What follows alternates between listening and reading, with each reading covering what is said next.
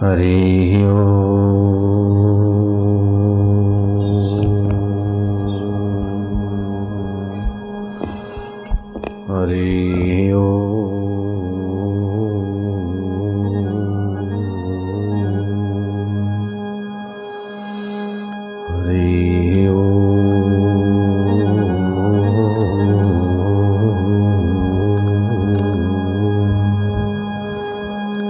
नास्ति विद्या समं चक्षुर्नास्ति विद्या समं चक्षु नास्ति ध्यान समं तपः। नास्ति ध्यान समं तपः। न तृष्णया परो व्याधि न तृष्णया परो व्याधि।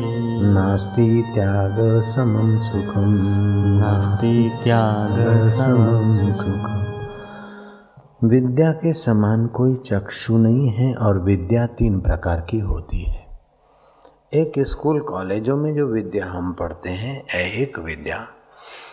दूसरी, उन विद्याओं में निखार लाने वाली योग विद्या। और तीसरी, सारी विद्याओं का उद्गम स्थान आत्मविद्या। ऐहिक विद्या, योग विद्या और आत्मिक विद्या। ऐहिक विद्या, ऐहिक जगत का परिचय देती है। ऐहिक जगत की वस्तुओं का परिमार्जन, परिवर्धन कराकर उनका उपयोग करने की कला देती है। लेकिन ऐहिक विद्या के साथ अगर आत्मिक विद्या या योग विद्या नहीं है तो आदमी का जीवन रोबोट जैसा हो जाता है। कल कारखाने पुर्जे जैसा जीवन हो जाता है। असंतुष्ट जीवन रहता है। ऐहिक विद्या के साथ प्राचीन काल में योग विद्या और आत्मिक विद्या का मिश्रण होता था। यही कारण है कि एक कमाता था और सौ खाते थे। बड़े संतोष से, सुख से जीते थे। अभी ऐहिक विद्या ने ऐहिक जगत की तो खबरें दी, लेकिन मानव को इतना संकीर्ण कर दिया, इतना स्वार्थी कर दिया कि भाई भाई की टांग खींच लेता है, पड़ोसी पड़ोसी का शोषण कर लेता है। पुत्र पिता की भरण पोषण की सेवा करने से कतराता है। पहले एक कमाता था, सौ खाते थे, अभी लेडी भी कमाती है, लेडा भी कमाता है तो भी परेशानी नहीं जाती। आत्मविद्या के अभाव में मानव अपने खून से अपने ही पसीने के पैसों से बम पर बम बनाता जाता है। धरती पर जितने आदमी हैं, वे फिर फिर से मर सके, सात बार मर सके, उतने विनाशकारी बम बने पड़े हैं। फिर भी और बनाए जा रहा है। क्यों? कि स्वार्थ हमेशा अंधा होता है और प्रेम हमेशा आँख वाला होता है। आज का मानव बंदूक पर हाथ रखकर बॉम्ब यहाँ कपट पर का सहारा लेकर दूसरों का शोषित करके, ऐश आराम करके सुख की ज़िंदगी के सपने देखता है। लेकिन यौगिक विद्या, आत्मविद्या कहती है कि दूसरों का शोषण करके, धन के डिगले करके, सत्ता के ऊँचे शिखरों पर बैठकर भी पूर्ण संतोष या पूर्ण सुख नहीं मिलेगा। योग विद्या और आत्मविद्या के धनी संत कहते हैं, पूरा प्रभु आराधिया, पूरा जहाँ का नाम, नानक पूरा पाइए, पूरे के गुण गाओ वो पूरी विद्या, आत्मविद्या, जो पूरे स्वरूप का, पूरे सुख का, पूरे ज्ञान का, पूरे आनंद का, पूरे माधुर्य का परिचय देती है। जितने अंश में योग विद्या और आत्म विद्या होगी, उतने ही अंश में लौकिक विद्या अपने और दूसरों के लिए सच्चे सुख के द्वार खोलेगी। लौकिक विद्या तो है, आत्मविद्या न होने के कारण इसी विद्या का दुरुपयोग हो जाता है। लौकिक विद्या अच्छी है, सराहनीय है, लेकिन जब लौकिक विद्या अकेली रह जाती है, अंधा स्वार्थ हावी हो जाता है उस पर। तो जैसे जली हुई मशाल बंदर के हाथ देनी, खतरे से खाली नहीं, ऐसे ही लौकिक विद्या समाज रूपी घर को जलाने में खतरे से खाली नहीं। बड़े बड़े बम ब्लास्टिंग बड़े बड़े अनर्थ पढ़े लिखे लोग ही तो करते हैं। अनपढ़ आदमी इतनी संसार की व्यापक सेवा नहीं कर सकता है, जितना पढ़ा लिखा कर सकता है। लेकिन पढ़ा हुआ व्यक्ति के जीवन में अगर योग विद्या या आत्म विद्या का संपुट नहीं है तो पढ़ा हुआ आदमी जितना नरसंहार कर सकता है, करता है, करवाता है, उतना अनपढ़ आदमी शोषण नहीं करता। तो लौकिक विद्या के साथ साथ आत्मिक विद्या का प्रसाद भारत में जब पूर्ण रूप से बटता था तो लोग बड़े सुखी रहते थे। घर में ताले तक नहीं लगाए जाते थे। लोग सोने के बर्तनों में भोजन करते थे। युधिष्ठर के जमाने में एक किसान ने खेत बेचा, दूसरे ने खरीदा। खेत में हल चलाते, चरू निकली देग निकली उसमें सोने की अशरफियाँ, चांदी के रुपए और हीरे जवाहरात पड़े थे। जिस किसान ने खेत खरीदा, वो किसान गया, उस मालिक के पास कि तेरे खेत के मैंने पैसे दिए, इसमें सोने का और हीरे जवाहरत का ढेर पड़ा है, वो मेरा नहीं, तुम ले लो। वो बोलता है, मैंने खेत बेचा, खेत में से चाहे सोना निकल, चाहे कंकड़ निकले, तुम्हारे खरीदार कहता है, मैंने खेत के पैसे दिए हैं, सुवर्ण के नहीं दिए, तुम ले लो। और बेचने वाला कहता नहीं, ये तुम्हारी चीज़ है। दोनों युधिष्ठर के पास आते हैं। दोनों युधिष्ठर के पास आते हैं। तो आज का कोई ही राजा होता तो कहता कि नहीं, खरीदने वाले का भी नहीं, बेचने वाले का भी नहीं, माल सरकारी हो गया, असंजा हो गया। लेकिन युधिष्ठर क्या कहते हैं? युधिष्ठर को भी आत्मविद्या योग विद्या है। युधिष्ठर कहते हैं, ठीक है, खरीदने वाला कहता है, मेरा नहीं है, बेचने वाला बोलता है, मेरा नहीं है। लेकिन सच बताओ कि तुम्हारे बेटा कितनी उम्र का है? तुम्हारे यहाँ बेटी है कि बेटा है? दोनों के कुटुंब का एक बेटी और एक बेटा, दोनों का विवाह कराकर वो धन उनको अर्पण करवा दिया। कैसा है आत्मविद्या का राजा? अभी तो केवल कल्पना करनी रही और उन महापुरुषों के नाम की तालियाँ बजाना ही रहा। जयराम जी के। तो आत्मविद्या एक विद्या जिनके जीवन में है, वे तो तृप्त रहते हैं। दूसरे का हक छीनते नहीं और अपने हक में आसक्त नहीं होते। दूसरे का हक छीनते नहीं, अपने हक में आसक्त नहीं होते और अपने हक की कम वस्तु है तो दुखी नहीं होते क्योंकि आत्मविद्या और योग विद्या से अपने आप में वे तृप्त रहते। तो जीवन की पूर्णता इस विद्या से है। कौन सी विद्या? ऐहिक विद्या योग विद्या और आत्मविद्या। ऋषि कुल में ऐहिक विद्या अध्ययन करते करते शागिर्द ने प्रश्न किया कि गुरुदेव, और भी कुछ विद्या है? बोले हाँ बेटा ऐहिक विद्या के साथ हमने तुमको आंशिक योग विद्या दी। आंशिक आत्मविद्या हमने कभी कभार सुनाई। लेकिन पूर्ण जीवन, जीवात्मा से परमात्मा होने तक की यात्रा तो योग विद्या और आत्मविद्या से होती है। पेट पालने की विद्या तो बेटा स्कूल में न भी पढ़े तो भी मच्छर पेट भर लेंदा है। घोड़ा, गद्दा, कुत्ता, बिल्ला पेट भर लेते हैं। मच्छर को कोई स्कूल, कॉलेज में जाते हुए मैंने नहीं देखा। तुमने देखा है क्या? खटमल किसी स्कूल, कॉलेज में नहीं गया। फिर भी वो पेट तो भर लेते हैं। और मच्छर को भी पता है कि कहाँ रहना और कहाँ से किनारा करना।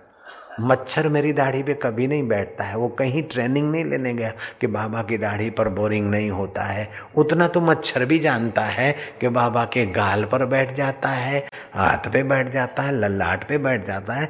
मेरी दाढ़ी पे मच्छर आज तक नहीं बैठा। मैंने कोशिश करके मच्छरों को दाढ़ी नज़दीक दिया, लेकिन नहीं बैठे तो नहीं बैठे। मैंने बहुत ट्राई किया। होलसेल में मच्छर रहते वहाँ खूब मच्छर, राजकोट में भर मार मच्छरों की। सारे अंग पे बैठते जहाँ उनके काम की चीज़ होती है। दाढ़ी पे कभी नहीं बैठा। मैंने घुमा घुमा के, भाई, जरा सा तो बैठ। कसम खाने तक तो बैठ। भाई, बोरिंग न कर। बैठ तो सही। लेकिन इतनी अकल तो उस मच्छर को भी है कि बाबा की दाढ़ी पे क्या मिलेगा? तो पेट भरने की विद्या तो प्रकृति ने जीव मात्र को ऐसे ही दे दी। एक ऐसी, ऐहिक विद्या पढ़कर भी मनुष्य ने केवल पेट ही पाला तो क्या किया? पेट तो पशु भी भर लेता है। बच्चों का पेट तो पक्षी भी बच्चों की चौंच में रख लेते हैं, घरौंदे तो पक्षी भी बना लेते हैं। मनुष्य ने घर बना लिया, बच्चों का पेट भर लिया तो कोई बड़ी बात नहीं। अपना और बच्चों का दिल भर ले, दिल भर के आनंद से, दिल भर के सामर्थ्य से, दिल भर के ज्ञान से अपने और अपने परिवार का दिल भर ले। वही तो मनुष्य है।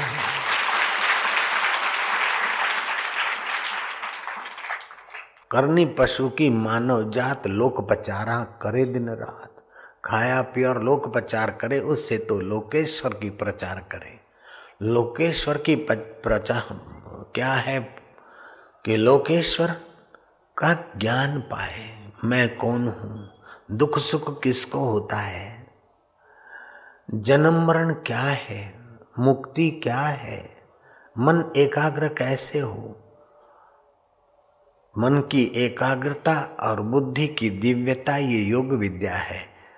और मन बुद्धि को जहाँ दिव्यता मिलती है, उस अकाल पुरुष के ज्ञान का नाम है आत्मविद्या। मन तू ज्योति स्वरूप, अपना मूल पिछाण अपने मूल के पहचानने की विद्या का नाम है आत्मविद्या। आत्मविद्या अगर थोड़ी भी है तो बड़े बड़े दुखों से बड़े बड़े उतार और चढ़ावों के दबाव से आदमी आराम से निकल जाता है। एक विद्या है लेकिन आत्मविद्या का स्वाद नहीं चखा तो जरा सा सुख आएगा, आदमी बढ़ जाएगा अहंकार में। जरा सा सफलता आए तो होमी रोग घुस जाएगा। जरा सा विफलता आई तो विषाद की खाई में गिर पड़ेगा। लेकिन आत्मविद्या होगी तो सुख सपना दुख बुलबुला दोना दुख बुल दोनों है मेहमान, दोनों दोनों बीतन दीजिए दोनों बीतन दीजिए। सो हमको पहचान सो हमको पहचान। जो सुख को दुख को मान को हानि को जानता है जहाँ सुख दुख की कोई असर नहीं होती उस सोहम स्वरूप आत्मा को पहचाने। बच्चों को मैंने रामानुजम की कथा कई जगह पर सुनाई। यहाँ की शिविर में शायद बच्चे सब लोग रामानुजम की कथा जिसने नहीं सुनी, वो हाथ ऊपर करे। बच्चे तो मैं फिर से सुना देता हूँ। सातवीं क्लास पढ़ रहा था रामानुजम। गरीब किसान का लड़का, बंबई के पास छोटा सा गाँव। स्कूल छोड़ा के पिता ने उसको नौकरी पे रख दिया। मुनीमों की चाकरी में चपरासी की नौकरी। मुनीम हिसाब किताब बही खाता लिखते, जहाँ उनके हिसाब किताब नहीं मिलता तो सिर खुजलाते। रामानुजम पूछता, बोले, तुझे क्या पता? गरीब का लड़का, सातवीं पढ़ा हुआ। फिर भी रामानुजम हिम्मत नहीं हारा। रामानुजम को थोड़ी सी आत्मविद्या, योग की विद्या उसके बाप ने गुरु से दिला दी थी। रामानुजम हँसते हँसते उनसे एक बार, दो बार, तीन बार पूछा, आखिर रोज रोज तू पूछता है तो चल, ये हिसाब मिला के दे। गणित का हिसाब, गणित का मसला उसने हल कर दिया। मुनिम दंग रह गए। अब तो आठ दस मुनिमों में जहाँ भी कहीं हिसाब नहीं जमता है, जमा उधार के अंक नहीं मिलते। रामानुजम जरा आइयो, रामानुजम करके दे दे। लोगों ने बताया कि तेरे पास ऐसा जादू? मिस्टर हार्डी गणित जगत के बड़े जानकार हैं। तू अपनी योग्यता उनको लिख के भेज। रामानुजम ने योग्यता के साथ गणित के नमूने लिख के भेज दिए, मिस्टर हार्डी ने सातवीं पढ़े हुए किसान के लड़के को बुला लिया। यूरोप में तमाम प्रकार के गणित के अंक पूछे, गणित के नमूने पूछे और रामानुजम ने फटाक से जवाब दे दिया। विश्वविख्यात गणित में हार्डी दंग रह गया। उन्होंने कॉन्फ्रेंस की बड़े बड़े मनोवैज्ञानिक बड़े बड़े गणित के वेताओं को बुलाया कि रामानुजम के पास क्या है? ये हिंदुस्तान का सातवीं पढ़ा हुआ लड़का इतना गणित में आगे कि मैं भी कुछ नहीं इसके आगे। मनोवैज्ञानिक देखते रहे कि रामानुजम उत्तर कहाँ से लाता है। बोर्ड पर प्रश्न लिखा जाता था और रामानुजम प्रश्न पढ़ते समय बस प्रश्न ही हो जाता था। एक टक देखता बोर्ड पर, आँख की पुतली न हिले, आँख की पलकें भी गिरे न गिरे। इतना योग विद्या का उसका अभ्यास कि ऐसा एकाग्र कि प्रश्न पढ़ते पढ़ते बस प्रश्न पी जाता है और क्षण भर योग की ऊंचाई में गोता मारता है, फटाक से जवाब देता है। पिता ने किसी गुरु से दीक्षा दिलाई थी और रामानुजम रोज थोड़ा बहुत ध्यान करता था और उसका तीसरा नेत्र खुल गया था। ऐहिक विद्या में योग विद्या बड़ी मदद करती है। रामानुजम की इस ऐहिक विद्या में चमत्कारिता का प्रभाव योग विद्या से था। रामानुजम एक बार एक्सीडेंट में दो फ्रैक्चर हो गए, रोड क्रॉस कर रहे थे। अस्पताल में लिवाया गया। पाटापट्टी हो रहे थे। डॉक्टरों ने कहा कि रामानुजम, तेरे को तो भयंकर चोट लगी। तू तो बहुत सीरियस है। रामानुजम ने कहा, मैं सीरियस नहीं हूँ। ये शरीर सीरियस है। मैं बीमार नहीं हूँ। शरीर बीमार है। मुझे चोट नहीं लगी। शरीर को चोट लगी और मन को दुख होता है। मैं उसको देखने वाला साक्षी आत्मा हूँ। एकाग्रता ये योग विद्या है और शरीर से अपने को पृथक जानना ये आत्म विद्या है। गुरवाणी ने कहा, मन तू ज्योति स्वरूप, अपना मूल पिछा। काला और गोरा चमड़ा होता है, मोटा और पतला शरीर होता है, नाटा और लंबा हडपिंजर होता है। हम अमेरिका से लौटे तो लोगों ने बोला, बापूजी मोटे हो गए। यूरोप से लौटे लोगों ने कहा, बापूजी बहुत गोरे गोरे हो गए। हम अफ्रीका से लौटे। बोले, बापूजी काले काले हो गया है। हम हिमालय से लौटे तो बोले, बापूजी थोड़े पतले और ज़्यादा गोरे हो के आए गोरा भी चमड़ा हुआ और काला भी चमड़ा हुआ। पतला मांस हुआ और मोटा भी मांस हुआ। हम तो वही के वही। लेकिन हम अपने को नहीं जानते हैं। हाड़ मास बदलता है तो अपने को बदला हुआ मानते हैं। श्री कृष्ण सुबह नींद में से उठते, बैठ जाते बिस्तर पे। उस आत्मविद्या का रसपान करते कि माया और माया के कार्य मैं नहीं हूँ। मैं तो सच्चिदानंद, साक्षी ब्रह्म, परमात्मा हूँ। इतनी गौवें दान करूँगा। तेरह सौ से तेरह सौ और कुछ गाय रोज दान करते थे। और फिर स्नान आदि करते, स्नान आदि करके अपना मुँह गाय के घी से भरा कटोरे में अपना मुँह देखते। सुबह सुबह घी का दर्शन करना, घी में अपना मुँह देखना, वो प्रसन्नता का और उन्नति का कारण माना जाता है। तुमको भी मौका मिले गाय का घी पड़ा रहे। घर में तो रोज उस कटोरे को सुबह सुबह देख लिया करना। जयराम जी की, कटोरा कांसे का हो, चांदी का हो तो अच्छा है, नहीं तो फिर स्टील का जो भी बर्तन बर्तन, पंजाबी कटोरे तो अभी भी मशहूर हैं। ऐ, देख ले सारा मुँह देख के। ऐसा नहीं, स्टील की कटोरी और पंजाबी कटोरा है, बादशाही कटोरा है। कटोरे में, गाय के कटोरे में घी रखा रहे। सुबह सुबह घी का दर्शन, श्री कृष्ण करते, अपना मुख देखते। आईने में भी मुख देखते थे। वो घी का कटोरा भी दान कर देते थे। आप लोगों को मैं ये नहीं कहता, तुम दान कर दो। हाँ करना हो तो मैं मना भी नहीं करता हूँ। नारायण हरि नारायण हरि। और श्री कृष्ण आत्मविद्या का सुबह सुबह विचार चिंतन करते।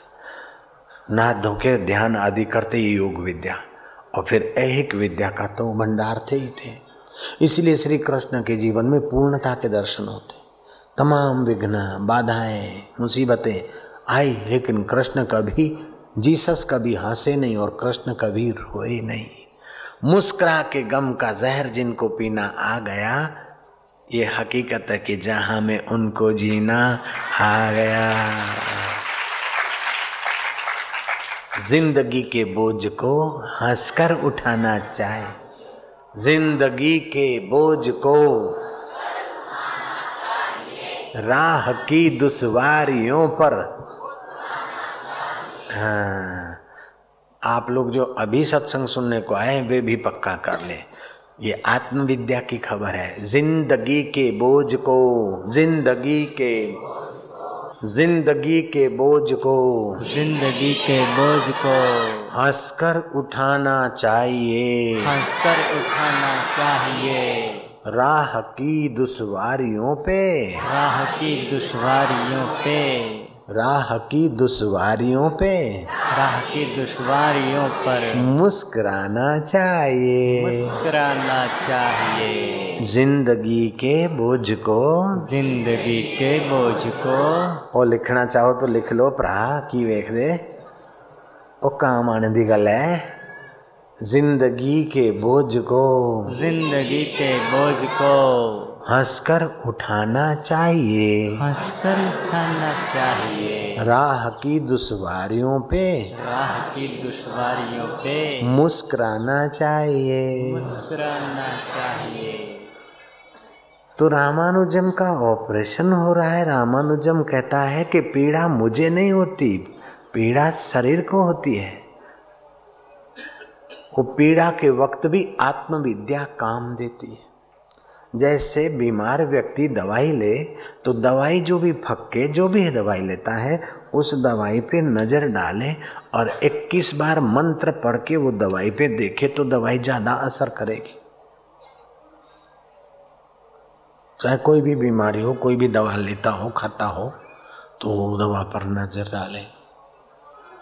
ओम नमो नारायणाय, ओम नमो नारायण, ओम नमो नारायण।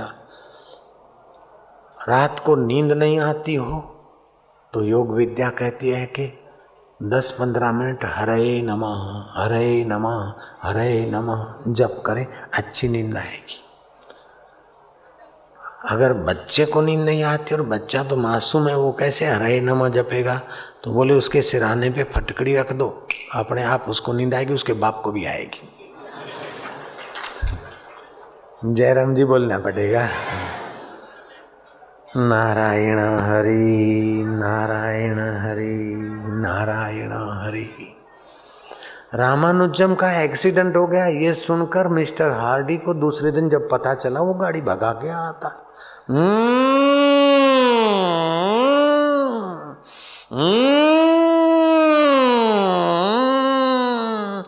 हार्डी की गाड़ी का ड्राइविंग रामानुजम समझ गया। रामानुजम ने खिड़की से देखा कि बिल्कुल हार्डी है।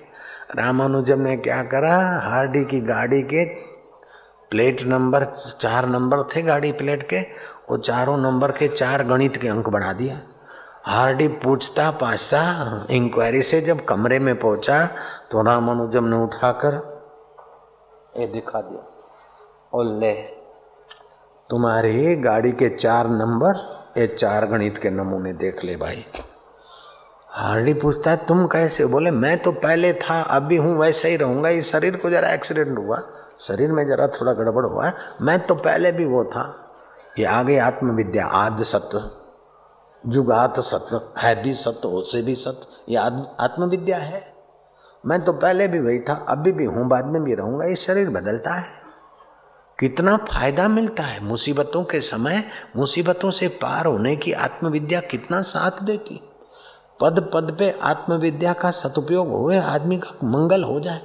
जब आत्मविद्या पढ़ेगा तो सुनेगा, तभी तो उसका उपयोग करेगा। योग विद्या का अभ्यास करेगा, तभी तो उसका सामर्थ्य पाएगा। तो देश को क्या, विश्व मानव को ऐहिक विद्या की जितनी ज़रूरत है, उससे ज़्यादा योग विद्या, आत्मविद्या की ज़रूरत है। नानक देव, कबीर साहब रामकृष्ण, तुकाराम महाराज, इन्होंने एक विद्या ज़्यादा नहीं पढ़ी थी, लेकिन योग विद्या और आत्मविद्या का धन था, वो समय भी सुखी थे और दूसरों को सुख बांटते थे, अभी भी उनके वचन दूसरों को सुख देते हैं और ज्ञान देते हैं। नानक जी के वचन अभी भी हज़ारों नहीं लाखों लाखों सिखों को, सिंधी भाइयों को, पंजाबियों को और हम, हमारे जैसे लोग जब गुरु नानक की वाणी बोलते हैं तो इतर भाइयों को भी ज्ञान मिलता है। कुछ लोग बोलते, बाबा जी, आप तो गुरु ग्रंथ साहब का खूब प्रचार करते अब मैं प्रचार क्या करता हूँ? मैं तो सच्चाई है, प्रसाद है, वो बांटता हूँ। जयराम जी की, सिख लोग बोलते, बाबा जी तो हमारे बाबा जी हैं। हमारे बाबा जी गुरु ग्रंथ साहिब की महिमा बताते दुनिया भर में। हमारे बापा है। सिंधी बोलते हमारे, गुजराती बोले, आपड़ा बापू छे। मराठी बोलते अमचे बाबा है। हम तुकाराम की बात करते। तुकाराम महाराज स्कूली विद्या में बिल्कुल नहीं के बराबर पढ़े थे। फिर भी तुकाराम महाराज के अभंग अभी भी महाराष्ट्र की यूनिवर्सिटी के एमए के पाठ्य पुस्तक में पढ़ाए जाते हैं। और नानक जी भी बहुत सारा नहीं पढ़े थे। लेकिन ऐसा पढ़े थे कि पढ़े हुओं को भी पढ़ाओ तो उसका बेड़ा पार हो जाए। जयराम जी बोलना पड़ेगा, नारायण हरि नारायण हरि, नारायण बोलो न, कंजूसी ना करो। हरे नारायण हरे, नारायण हार्डी ने एक नमूना देखा, वो थी समझ गया। दूसरा नमूना देखते देखते उसको थोड़ा समय लगा। और तीसरा नमूना गणित का समझने में उस बंदे नु छह महीने लग पड़े। और चौथा नमूना वो अपनी हयाती में नहीं समझ पाया और विल लिख दिया उसने। मैं ये नमूना नहीं समझ पाया हूँ, लेकिन भारत के उस रामानुजम का ये चौथा नमूना है, ज़रूर सही होगा। मैं नहीं समझ पाता हूँ, पीछे के गणित वेता इस पर ध्यान दें। रामानुजम का नमूना हार्डी जीते जी नहीं समझ सका, उसका विल से फिर 12 साल के बाद रामानुजम का बताया हुआ नमूना सच्चा साबित हुआ। कहाँ तो विश्वविख्यात हार्डी और क्या, कहाँ सातवीं पढ़ा हुआ रामानुजम और कितना हार्डी का रामानुजम पर विश्वास। ये विश्वास किस पर आया कि भारत की योग विद्या सीखा था वो बच्चा? जयराम जी की। ऐसे ही गुरुकुल में चांग देव नाम के विद्यार्थी ने गुरु को कहा कि गुरु जी ये विद्या तो हम पढ़ते हैं संसार की है। तो इससे और विद्या क्या बोले, बेटा, योग विद्या है और आत्म विद्या है। तो वो विद्यार्थी, योग विद्या कहाँ पढ़ने को मिलेगी? बोले, काशी में बड़े बड़े संत हैं, उनसे परिचय कर ले किसी योगी का। वो काशी गए और काशी से आठ कोस, माना चौबीस किलोमीटर दूर। जंगल में, भयानक जंगल में कोई योगी रहता था। वो खतरे से खाली जगह नहीं थी, लेकिन ये विद्यार्थी हिम्मत करके गया और उन योगियों से आत्म योग विद्या सीखा। योग विद्या में इतना निपुण हो गया कि अपने योग बल से शेर पर नज़र डाले तो शेर पाले हुए कुत्ते की नाई पूछ हिलावे। अब किसी को पानी देवे, देख के ठीक हो जावे। किसी को आशीर्वाद दे तो फल जाए और किसी को हम कर दे तो सामने वाले का गड़बड़ भी हो जाए। ऐसा योग शक्ति में धनी हो गए। अब ध्यान समाधि लगा के देखे कि मुझे तो आत्मविद्या देने वाला समर्थ ब्रह्मज्ञानी गुरु चाहिए। वो ब्रह्मज्ञानी गुरु काशी में मिला नहीं, ब्रह्मज्ञानी गुरु कोई रास्ते में मिले क्या? वो कभी कभी होंगे धरती पे कभी कभी आंदे हैं जैसे चिंतामणि जहाँ कहाँ नहीं मिलती है काम धेनु गाय जहाँ तहाँ नहीं मिलती है कल्प वृक्ष जहाँ तहाँ नहीं मिलता कोई नूर हीरो जहाँ तहाँ नहीं मिलता ऐसे कोई नूर के भी कोई नूर ब्रह्म ज्ञानी महापुरुष जहाँ तहाँ नहीं मिल रहे वो चांग देव ने ध्यान लगाया कि अभी इस धरती पर काशी में नहीं है तो क्या मेरी मौत आ जाएगी? मैं ऐसे ही ब्रह्म ज्ञान पाए बिना मर जाऊँगा। नहीं, पता चला कि मौत अब थोड़े दिन में आने वाली है, और मौत के दो पाँच दिन पहले ही उन्होंने समाधि लगा के अपने प्राण योग विद्या से ऊपर पा दिए, रख दिए। जैसे फांसी का समय वक्त चला जाता है तो फिर मुजरिम को फांसी नहीं मिलती। ऐसे मृत्यु का समय चला जाए तो प्रकृति फिर उसकी मौत नहीं करती, फिर उतना आयु रिन्यू हो जाता है। ऐसे करते करते जब भी मौत आए तो योग विद्या के बल से प्राण दस में द्वार चढ़ा दिए। मौत चली गई, पाँच दिन के बाद समाधि खोल सौ साल आयुष्य बढ़ गई। फिर देखा कि और सौ साल ऐसे करते करते तेरह बार मौत को धकेल दिया, चौदह सौ साल के हो गए। कितने साल के हो गए?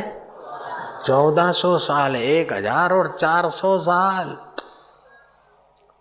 उन दिनों में पूना में आनंदी इलाका है, पूना से 40-50 किलोमीटर दूर। आनंदी में ज्ञानेश्वर महाराज का प्रागट्य हुआ और उनके यश का कुछ शब्द चांगदेव ने सुना। तो चांगदेव ने उनको चिट्ठी लिखा कि अब मैं आपसे ब्रह्म ज्ञान पाने को आना चाहता हूँ। लेकिन चिट्ठी लिखे तो क्या लिखूँ? वो तो अभी बच्चा है, बाईस साल के और मैं हूँ चौदह सौ साल का, परम पूज्य कैसे लिखूं? और बेटा कैसे लिखूं? उनसे तो ब्रह्म ज्ञान पढ़ना है बेटा कैसे बोलूँगा? ब्रह्म ज्ञानी तो बाबा का बाबा होता है। तो क्या लिखूं कैसे संबोधन करूँ? ये सोच सोच में उन्होंने का, कोहरा कागज़ लिफाफे में डाल के कासिद को दे दिया। ज्ञानेश्वर के पास जब कोहरा कागज़ गया चांगदेव समझते ये तो ब्रह्म ज्ञानी मेरे दिल की बात समझ जाएँगे। तो कोरा कागज़ देख के ज्ञानेश्वर ने अपनी बहन मुक्ताबाई को बताया। तो मुक्ताबाई ने कहा कि आत्मविद्या के बिना चौदह सौ साल का अभी कोरे का कोरा है। भले गंदा कागज़ नहीं, लेकिन कागज़ कोरा है। वो ब्रह्म ज्ञान का प्रसादा अभी इसने नहीं पाया। चेलों से सलाह किया तो उसने कहा कि ऐसे चलो कि आप शेर पर बैठ के चलो और सांप का तो सोटा बना लो। शेर पर बैठे सांप का सोटा बनाया। चलते चलते आनंदी के करीब पहुँचे और संदेशा भेजा कि राजाधिराज महाराज एक हज़ार शिष्यों के साथ शेर पर सवार होकर सांप का चाबुक बनाकर आपके दर्शन को आ रहे हैं। तो आप महाराज उनका स्वागत करिए, उन्हीं के चेलों ने कहा। ज्ञानेश्वर को चांगदेव के चेलों ने कहा। ज्ञानेश्वर ने अपनी बहन को बताया बोले, ये अपना योग बल दिखाता है तो ज्ञानियों के पास भी कुछ कोई कमी कोई होती है? जिस चबूतरे पे बैठे थे, ज्ञानेश्वर महाराज ने चबूतरे को कहा कि, भाई, वो तो शेर को चला कर आ रहा है तो बेटा तू ही चल। वो चबूतरा चढ़ने लग गया। जब ज्ञानेश्वर महाराज की जैसे बलि ने इनकार किया और पहाड़ की चट्टान गिराई, बाबा ने यूँ कर दिया, तैसे इस बाबा ने यूँ कर दिया। ऐसे मेरे गुरुदेव ने नीम के पेड़ को चला दिया, लीला शाह बापू ने। तभी से मुसलमान बोलने लगे, आप लीला शाह लीला राम नहीं हो, लीला शाह हो, हम आपको भी गुरु मानते, आपके मुरीद हैं। तो योग विद्या में बल है और आत्म विद्या में आत्मा परमात्मा की वास्तविक मय की पहचान की शक्ति है। ऐहिक विद्या में प्राकृतिक वस्तुओं को पहचानने की कला है, योग विद्या में मन बुद्धि को दिव्य बनाने की कला है और आत्म विद्या में अखिल ब्रह्मांड नायक परमेश्वर तत्व का साक्षात्कार करने, कराने का सामर्थ्य है। चांगदेव महाराज ने जब देखा कि ये तो चबूतरे पे चल कर आए तो उनका अहंकार घटा और उन्होंने ज्ञानेश्वर महाराज को प्रणाम किया। बोले, महाराज, मेरे को आत्मविद्या चाहिए। महाराज ने कहा, आत्मविद्या लेनी है तो दक्षिणा देनी पड़ेगी। बोले, महाराज, हुक्म फरमाओ। बोले, एक शीश दक्षिणा दे दो। प्रेम प्रेम सबको कहे, प्रेम का मर्म न जाने कोई। प्रेम सुराई सो पिए जो शीश दक्षिणा देत, लोभी शीश न दे सके, नाम प्रेम का लेत। मुझे अकाल पुरुष का दीदार कराओ, ये कराओ। तो जरा दक्षिणा रखो, सिर दक्षिणा में दे। बोले, महाराज, कितने सिर? मेरे तो हज़ार चले हैं। सब सिर देने को कुर्बान है। बोले, एक ही शीश चढ़ा दे। अभी भोजन करो, शाम को आना, एक शीश अर्पण करना। चेलों को बताया कि मैं एक सिर दक्षिणा में दूँगा, मेरे को ब्रह्म ज्ञान मिलेगा, मैं सारा ब्रह्म ज्ञान करा दूँगा। मेरे को एक शीश को दे दे। वो बोले, मैं बैठा हूँ, बोले, मैं बैठा हूँ, बोले, मैं बैठा हूँ। वो छाती सब ठोकते रहे, खा पी के आराम करना था एक एक होके खिसक गए, शायद मेरा वारा ना आवे। वो बोले, कहीं मेरा वारा ना आ जाए। सारे के सारे भाग गए। जो ज्ञानेश्वर के चरणों में गए, बोले, महाराज, बोले जगत ऐसा ही है। ये ये ये करते हैं, लेकिन वक्त मौके पे तो मौत के समय भी कोई अपना नहीं, ईश्वर के सिवाय मुझे शीश नहीं चाहिए। शीश क्या? अपना अहम। मेरे पास योग की शक्ति है, मेरे पास ये है, ये होमी रोग रूपी शीश अर्पण करना है। चांगदेव ने अपना अहंकार अर्पण किया और ज्ञानेश्वर महाराज ने उनको ब्रह्म ज्ञान का उपदेश दिया। ज्ञानेश्वर का उपदेश सुनते ही चांगदेव महाराज के अंतकरण में छुपा हुआ। वह काल पुरुष का साक्षात्कार हो गया। तीनों विद्या में वे सफल हो गए। जो भगवत कथा सुनने को चार कदम चल के आते तो एक एक कदम चलने का, उनको एक एक यज्ञ करने का फल होता है। ध्यान से सुनते भक्ति योग का फल होता है। बैठते तो भक्ति योग का फल, सुनते तो ज्ञान योग का फल। हज़ार अश्वमेघ यज्ञ कर ले कोई, सैकड़ों बाजपे यज्ञ कर ले कोई, लेकिन ब्रह्म ज्ञान की कथा के आगे उनका पुण्य सोलवा हिस्सा भी नहीं है। अश्वमेघ हज़ार बाजपेयी यज्ञ सैकड़ों कर ले फिर भी भगवत कथा के आगे उनका पुण्य सोलवा हिस्सा भी नहीं है। भागवत में लिखा है, अश्वमेघ सहस्त्राणी अश्वमेघ सहस्त्राणी भाजपे शतानि च भाजपे शुकशास्त्रकथायाश्च शुकशास्त्रकथायाश्च कलानाहन्ति षोडिशं कलानाहन्ति हज़ार अश्वमेघ यज्ञ सैकड़ों पे यज्ञ कर ले फिर भी भगवत कथा के आगे उनका पुण्य सोलवा हिस्सा भी नहीं है। तो भगवान कृष्ण कहते हैं कि बहु नाम जन्म नाम अंते बहुत जन्मों के बाद ज्ञानवानम माम प्रपद्यते। ज्ञानवान मुझे प्रपन्न होता है। वासुदेव सर्वमिति सम आत्मा सुदुर्लभ। सर्वत्र वो एक सत्य परमात्मा है। ऐसा ज्ञान देने वाला, ज्ञान पाने वाला महात्मा भी दुर्लभ है। दुर्लभ हो मानुष्य देहो मनुष्य देह दुर्लभ। ऐसा मनुष्य देह फिर क्षण भंगुर है, कब मृत्यु आ जाए कोई पता नहीं। और ऐसे क्षण भंगुर देह में भी भगवान को पाने वाले, दिलाने वाले संतों का मिलना तो बड़ा दुर्लभ है। दुर्लभो मानुषो देहो, दुर्लभो मानुषो देहो। देहि नाम क्षण भंगुर देहि नाम क्षण तत्रापि दुर्लभं मन्ये। तत्रापि दुर्लभं मन्ये। वैकुण्ठ प्रियदर्शनं वैकुण्ठ प्रियदर्शनम् हरिः ओ।